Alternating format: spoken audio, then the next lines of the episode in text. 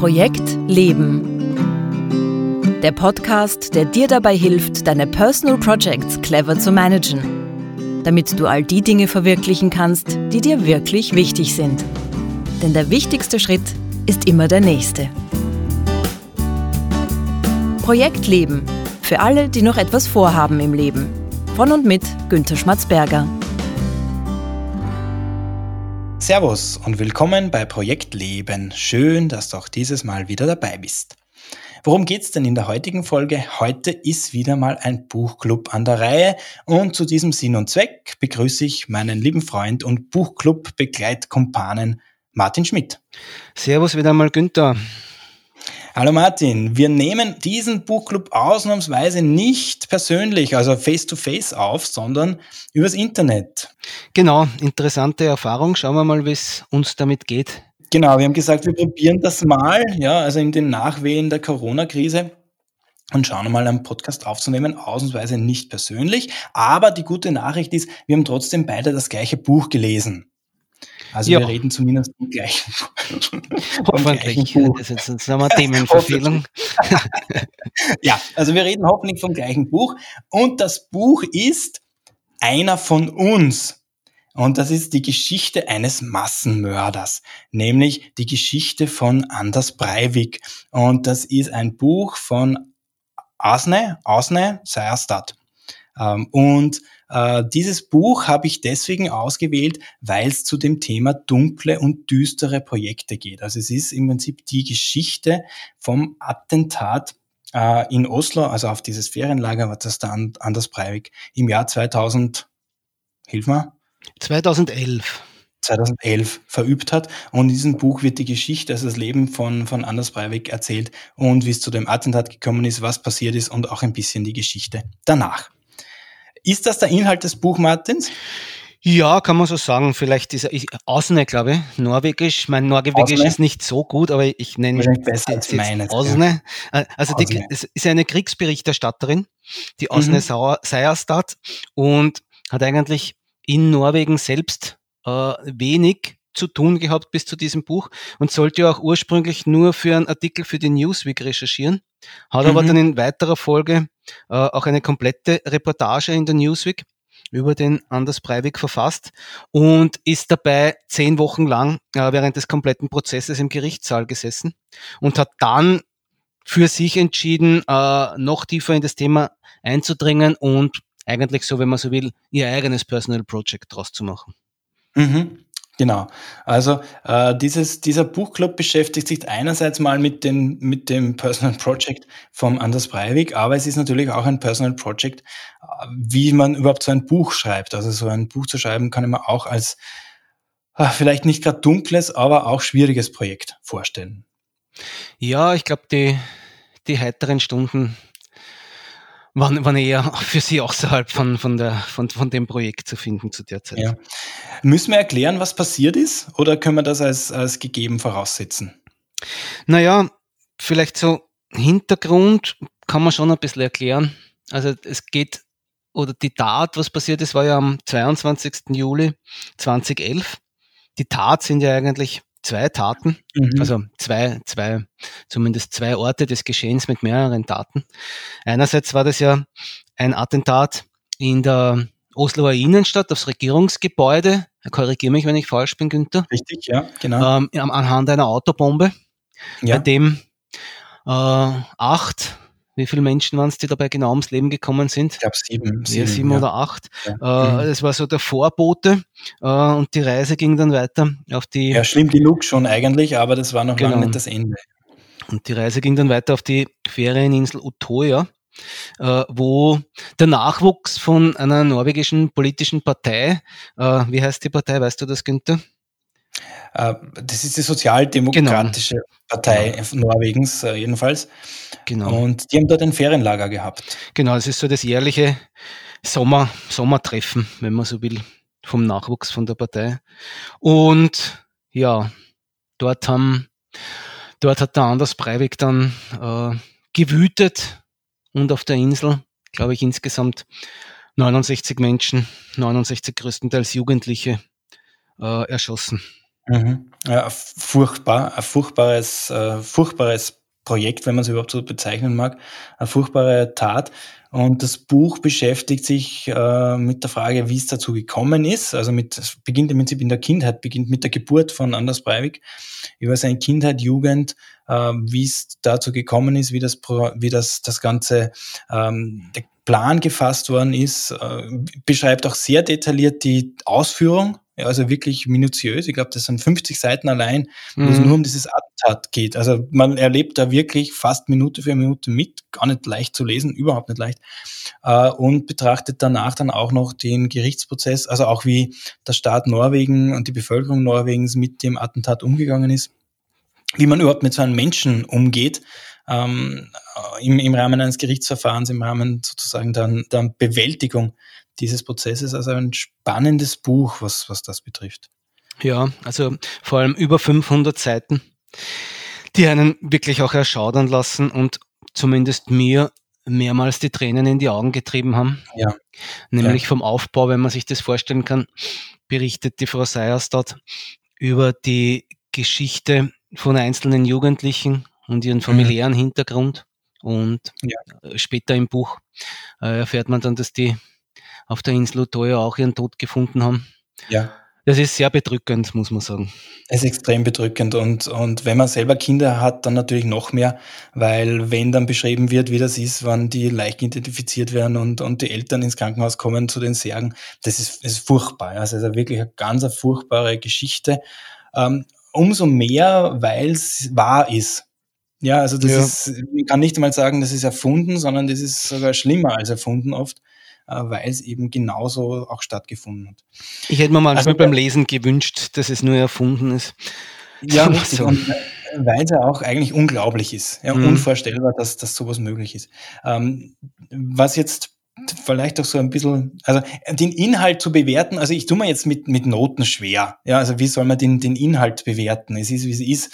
Aber äh, was man sagen muss, und da sind wir so jetzt an der Grenze jetzt zum nächsten Kategorie, also zur Verständlichkeit und zur Lesbarkeit, es ist ein sehr, sehr, sehr, sehr interessant geschriebenes, fesselndes Buch. Hm. Also ich habe es für mich so überlegt, man will dieses Buch nicht lesen, aber ja. es ist so ähnlich wie bei einem Autounfall. Äh, man kann auch nicht mehr wirklich wegschauen, wenn man das Buch dann einmal in Händen hält. Und ja. ich möchte jetzt den Inhalt schon bewerten. Ich möchte aber jetzt nicht das Personal Project von Anders Breivik bewerten, ja. sondern eigentlich jenes von der Autorin von der Asne Seierstadt mhm. und muss sagen, also für die Aufarbeitung und Darstellung des Ganzen erhält sie von mir auf jeden Fall die Bestnote. Ja, und sie hat ja dafür auch verschiedene internationale Preise auch bekommen für das Buch. Das ist vielfach ausgezeichnet, weil es eben wirklich akribisch recherchiert ist. Mhm. Und weil es im Rahmen des Möglichen, und ich glaube, das ist auch ein schwieriges Projekt, auch äh, objektiv zu sein versucht. Also es, es ist relativ wenig Wertung drinnen. Es ist eine Darstellung der, der, der, der Dinge, die passiert sind. Es ist natürlich auch eine, insofern eine, eine natürlich eine, eine Perspektive, dass auch das aus Perspektive der Jugendlichen äh, geschildert wird, dass man natürlich weiß, wer hier auch äh, umgekommen ist, wer die, die, Leute sind, die hier umgebracht wurden. Und es ist aber trotzdem nicht, ähm, wie soll ich sagen? Es ist keine es, Verurteilung. Ja, es, es, es ist nicht, also es ist ein, eine, ein, ein stiller, es ist aufregend, aber nicht auf eine schreierische Art und Weise, sondern es ist eine sehr, ähm, es, es ist schwer, das zu beschreiben. Aber es ist wahrscheinlich typisch dafür, wie, wie auch Norwegen als Ganzes mit der, mit dem umgegangen ist. Also sehr konsequent und sehr genau und, und in, in aller Klarheit, aber in einer gewissen Weise unaufgeregt. Und fair, muss und man fair. auch dazu sagen. Ja. Also in anderen Ländern wäre das wahrscheinlich nicht so, so abgelaufen. Ja. Da haben die Norweger sehr viel, sehr viel Reife und auch eine Abgebrühtheit bewiesen, sagen wir es mal so. Ja, ja, es ist äh, wirklich bewundernswert, weil auch in dem Buch sind ja die ersten Seiten tatsächlich geht es ja um das Leben des jungen Anders Breivik und ähm, es also es gibt keine Rechtfertigung für die Tat in keiner Weise, aber man bekommt schon auch mit, dass der Bub auch nicht leicht gehabt hat in seinem Leben. Ja, also dass da auch mhm. schwierige, auch viele dunkle und düstere Projekte in seiner Kindheit schon waren. Also auf den ersten 50 Seiten, glaube ich, habe ich aufgeschrieben, da gibt es allein 32 verschiedene äh, dunkle und düstere Projekte von Depressionen in der Familie über Scheidungen, äh, äh, Sorgerechtsstreite, äh, Schwester, die eine Mutterersatz ist, Tierquälerei, Mobbing, äh, Aufenthalt in einer, Psycholo in einer psychischen Klinik. Ähm, und der Bub ist noch keine zehn Jahre alt. Ja. Günther, das sind Themen für zwei weitere Staffeln, düstere Projekte. Ja, genau, genau. Also da hat man die volle Bandbreite von dunklen und düsteren Projekten schon in seiner Kindheit. Also es würde allein schon reichen für ein Buch, das, das einen betroffen macht. Aber das Problem ist, äh, es geht noch weiter und es wird immer schlimmer mit jeder Seite eigentlich. Die Verständlichkeit und Lesbarkeit, ja, du hast schon damit angefangen, sie zu beurteilen. Äh, ja, so, so ich hätte mir manchmal gewünscht, das Buch wäre weniger verständlich gewesen, mhm. weil äh, bei der Schilderung der Tat geht die Frau Seierstadt manchmal wirklich sehr ins Detail. Es ist äh, ziemlich gnadenlos, ja. Es, ja. wird nichts beschönigt, ja. Aber dadurch wird es natürlich auch verständlich und, und lesbar und ja. Ist, es ist genauso geschrieben, wie, wie es für, oder wie ich es für richtig empfinde. Also der, mhm. der Autorin gebe ich zumindest auch dafür ein sehr, oder stelle ich auch dafür ein sehr gutes Zeugnis aus. Ja. Also im Rahmen des Möglichen ist das ein lesenswertes Buch, würde ich sagen. Mhm. Ähm, es ist die Frage, ähm, also, aber dazu kommen wir noch, ob, ob, ob man das empfehlen würden, aber das, das heben wir uns für den, für den Schluss. Schluss genau. Äh, verständlich ist es, lesbar ist es, es ist auf Deutsch übersetzt, ja, also man muss das nicht im norwegischen Original lesen. Es ist sehr gut dokumentiert. Äh, sie macht auch äh, sehr klar, wo ihre Quellen sind und sie betont immer wieder, dass sie auch mit den betroffenen Familien auch gesprochen hat, dass alles auch, so wie sie es geschrieben hat, auch äh, von deren Seite okay ist. Und ich glaube, das ist auch ganz wichtig, ähm, dass der Respekt auch gegenüber den Überlebenden und auch den, den Toten äh, rüberkommt in dem Buch. Genau, und es ist aber auch kein Satz Fantasie von der Autorin drin enthalten. Das heißt, alles, was da drinnen steht, stammt aus irgendeiner Quelle und ist auch so genau. äh, belegt, entweder aus den Gerichtsprotokollen oder, wie du richtig sagst, aus den persönlichen Gesprächen. Ja, oder naja, von Anders Breivik selbst. Ja, der hat ja auch genau. äh, viel geschrieben zu dem, was, was er vorhat. Ja, also da genau. ist ja auch äh, viel, ja, viel überliefert. Ich meine, wir bewerten ja dann auch immer die Nützlichkeit und Learnings für Personal Projects. Ja aus unseren Büchern. Bei mir ist es jetzt so, also hinsichtlich Nützlichkeit und Learnings für Personal Projects geht es mir jetzt nicht darum äh, zu bewerten, ja, wie, wie nützlich das ist, um selbst ein Attentat zu planen. Ja. Aber es ist nützlich, um zu verstehen, äh, wie Attentäter und teilweise auch Massenmörder denken, äh, was sie eventuell zu ihrer Tat bewegt hat und warum sie genau so vorgehen, wie sie das tun. Mhm. Ich finde, mhm. eins ist sehr gut in dem Buch beschrieben, äh, die, die Asne Seyers dort beschreibt den, die Persönlichkeit von Breivik sehr gut anhand seiner Tätigkeiten als Jugendlicher in der Osloer Graffiti-Szene, als Tagger. Mhm. Da gibt's mhm. so diese Hierarchie. In dieser Hierarchie gibt's drei Stufen. Da gibt's die Kings, die Nobodies und die Wannabes.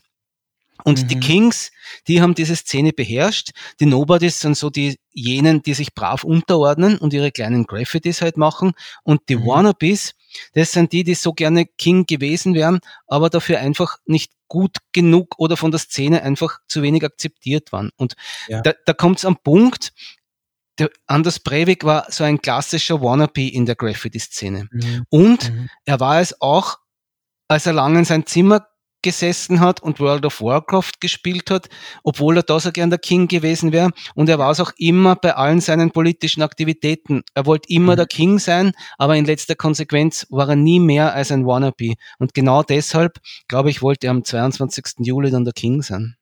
Ja, genau. Und, und genau mhm. für, also dies, das ist eine messerscharfe Analyse, äh, in, in, in, in einfachen Worten rausgearbeitet. Und mhm. deshalb äh, für mich hat das dann schon eine hohe Nützlichkeit und auch einen, einen hohen Lernfaktor, äh, wo ich jetzt wieder nicht den, den Anders Breivik beurteile, sondern die Frau Seierstadt.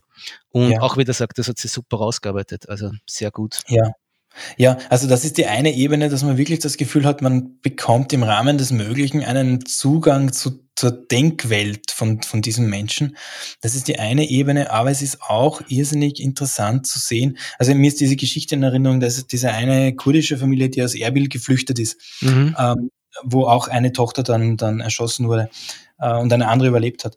Und da wird auch dieses Projekt der Flucht beschrieben. Ja, auch das ist ein, ein interessanter Blickwinkel drauf. Die haben das auch drei Jahre lang geplant und, und, und ist eine ganz eine interessante Darstellung. Also ich glaube, ohne dass sie es weiß, hat sie ein sehr gutes Gefühl dafür, äh, wie Menschen mit ihren Projekten umgehen. Also sie wird, sie hat das nie so formuliert, ja, aber jetzt aus meiner Sicht hat die, die Autorin wirklich ein gutes Gefühl, Menschen in ihren Projekten zu zeigen, auch in ihren Herzensprojekten, in den Projekten, die ihnen besonders wichtig sind, wo viel auf dem Spiel steht und wie sie mit diesen Projekten umgehen, wie ihre Gedankenwelt da darüber kommt. Und das ist schon etwas, was man in diesem Buch besonders gut beobachten kann. Ja, auch wenn es ein, ein fürchterliches Projekt ist. Stimmt. Naja, dann ja. haben wir als letzte Kategorie dann auch immer diesen Wow-Faktor und Empfehlungsfaktor. Genau. Wie schaut es bei dir aus, Günther? Ja, schwierig, schwierig, schwierig. Also ähm, es ist, das Buch ist schon wow, aber es ist eine, besondere Art von wow. Mhm. Und, ähm, ähm, ich, ich war mir ja gar nicht sicher, ob wir das machen sollen, ja, ob wir dieses Buch überhaupt besprechen sollen. Und ich habe es dir dann vorgeschlagen und habe mir gedacht, ja, wenn es der Martin machen mag, dann, dann machen wir es. Ähm, äh, und deswegen bin ich dazugekommen. Aber ähm, ich weiß nicht, ob es jemand empfehlen kann, das Buch Na. Ich habe mir das auch so für mich notiert äh, und überlegt. Ja, eigentlich muss man ja schon fast ein bisschen pervers sein, wenn man sich durch über 50 Seiten liest, in denen die Ereignisse in Utoya mit allen 69 Morden haarklein beschrieben stehen. Ja. Nur ist es halt so, an, an, der Stelle im Buch hat man schon mehr als die Hälfte gelesen, äh, ist sehr, ja. sehr tief eingetaucht und will das dann auch äh, fertig lesen. Also das hat, das hat mich, das ganze Buch hat mich erschreckt und sehr oft sehr traurig gemacht. Aber man muss auch sagen, es ist auch die Darstellung einer Realität, in der wir einfach leben. Also ja. Und, und da, das ist es auch, was, was, was, was mich, das Einzige, was, was ich empfehlen kann, ist zu sagen, okay, das Ding ist passiert. Ja, und, und das ist keine erfundene Geschichte, sondern das ist auch ein Teil unseres Lebens. Und es ist auch, wenn man, wenn man es in einem größeren Zusammenhang betrachtet, kein Einzelfall. Es passieren immer wieder Dinge, die wir nicht verstehen können. Mhm. Ja, wo Menschen Dinge tun, Menschen andere, andere Menschen umbringen, wo wir sagen, wo kommt das her? Wie, wie kann jemand sowas tun? Ja, auch Menschen, die gar nicht besonders auffällig sind. Und das ist ja hier wieder auch das Thema gewesen. Ja, er war vorher nicht straffällig, hat sich nichts zu Schulden kommen lassen genau. im, im strafrechtlichen Sinn. Ja, ein völlig unauffälliger Mensch. Und ähm, wo man sagt, wie, wie, wie kann es sowas geben? Und in dem Buch wird beschrieben, wie es sowas geben kann. Ja, das ist ein, ein, ein, ein jemand, der hier nachgezeichnet hat, wie solche Dinge ähm, vielleicht nicht zu verstehen sind, aber zumindest äh, sich entwickeln können. Ja, und ich muss auch sagen, aus diesem Blickwinkel heraus es hat das Buch für mich schon einen, einen großen Wow-Effekt gehabt, wenn, mhm. wenn auch einen sehr negativ behafteten. Also ja der, der Wow-Effekt war sicher da. Äh, wenn wir jetzt vom Empfehlungsfaktor sprechen, muss ich sagen, ich kann das Buch sicher nicht uneingeschränkt jedem empfehlen und rate vor allem äh, zart beseiteten Kuh also davon ab oder sagt, zumindest denen, sie sollten sich sehr gut überlegen, ob ja. sie sich wirklich mit dem Thema so intensiv auseinandersetzen möchten, weil das beschäftigt einen schon sehr stark und äh, es, es, muss nicht unbedingt sein, sagen wir so. Es muss nicht jeder ja. gelesen haben. Richtig, das würde ich auch so sagen. Also es ist empfehlenswert, wenn es jemanden interessiert. Ähm, wer nur die, die Informationen haben will zum, zu dem, was passiert ist, der ist mit dem Wikipedia-Artikel auch sehr gut ähm, bedient äh, zu dem Thema äh, und der ist weniger, weniger detailliert, gerade was, was, die, was, was die wirklich furchteligen Ereignisse. Ja, und vor allem ja. weniger emotional behaftet, weil die Background-Stories dann nicht so in Erscheinung treten. Also man muss sich das ja so vorstellen, ähm, weil wir jetzt immer von diesen Background-Stories reden. Also diese Kinder werden von der Geburt an immer wieder im Buch dazwischen porträtiert. Ja, man wächst sozusagen mit denen mit. Und das ist wie bei diesen äh, Schindlers Listen Film, ja, wo mhm. dieses Mädchen mit dem roten Schuh oder was, was ist rot bei dem? Ähm, immer wieder vorkommt. Ja? ja? Also wenn man hört, es sind, keine Ahnung, über 70 Todesopfer, dann ist es eine Zahl, die kann man sich gar nicht vorstellen. Aber wenn ein oder zwei oder drei dabei sind, die man kennengelernt hat im Rahmen des Buches, ja, und mit denen man mitgelebt hat und mit denen man, auch wenn es nur ein Buch ist, mit aufgewachsen ist, dann ist es wirklich eine fürchterliche Erfahrung. Ja? Das hat so diesen, diesen Bitte-nicht-Effekt bitte genau. nicht den oder bitte nicht die. Genau, genau, genau. Aber sie, sie sterben alle. Ja, und das ist das Gnadenlose dabei. Ja, also es ist wirklich so, ähm, dass es, dass man, man weiß das Ende schon. Ja, und es ist, ist auch klar, man, man, das, da hat kaum wer überlebt. Fast, ähm, ja, fast alle. Also fast, fast alle aus den persönlichen Erzählungen. Ja, stimmt, ähm, es sind nicht ja. alle, aber, aber äh, fast alle. Mhm. Wir tragen zumindest einen Schaden davon. Ja, ähm, ja. Und und das, das macht es schon sehr, sehr hart zu lesen. Andererseits wieder ist das genau das, was dieses Buch auch den Wow-Faktor ähm, verleiht, weil es nicht nur ein, ein Tatsachenbericht, eine Faktenaufzählung ist, sondern weil es eben persönlich wird. Und wenn es persönlich wird, dann, dann ist man natürlich auch als Mensch davon betroffen. Auch mhm. wenn man selber kein Norweger ist, auch wenn man selber niemand gekannt hat, ist man trotzdem betroffen. Günther, mein Fazit. Danke für diese Erfahrung. Äh, aber in Zukunft bitte wieder ein bisschen positivere Werke. Also wir haben ja auch schon viele positive Werke. Genau, ja. ich glaube, wir sind jetzt sozusagen am Tiefpunkt angelangt. Ja, ja. also weiter runter. Naja, also wenn es jetzt Na, nicht gerade ja, über, über, über den 11. September oder irgendwas ist oder über den Zweiten Weltkrieg, sollte es jetzt aufwärts gehen mit den Themen ja, und das ist auch mein Versprechen an meine lieben Hörerinnen und Hörer. Äh, der nächste Buchclub wird wieder über ein, ich weiß nicht, lustigeres Thema, aber über ein Thema, wo man nicht so, dass einem nicht die Tränen in die Augen schießt und wo einem nicht den Magen umdreht. Ähm, und auch für dich, Martin, ich will ja, dass du wiederkommst. Okay, Martin, ähm, noch irgendwas zum Abschluss? Oh nein, das war jetzt eigentlich mein Fazit. Mit dem würde ich sagen, verabschiede ich mich mal von den Hörern und lasse ja, das Schlusswort wieder dir. Ähm, ich bedanke mich fürs Zuhören, äh, wünsche alles Gute für eure Personal Projects. Im nächsten Podcast geht es dann es gibt eine kleine Nachbetrachtung des Buches aus einer bestimmten Perspektive. Es gibt so noch ein kleines Zusatzphilosophikum, das wird die nächste Folge dann sein. Und äh, bis dahin alles Gute bei euren Personal Projects.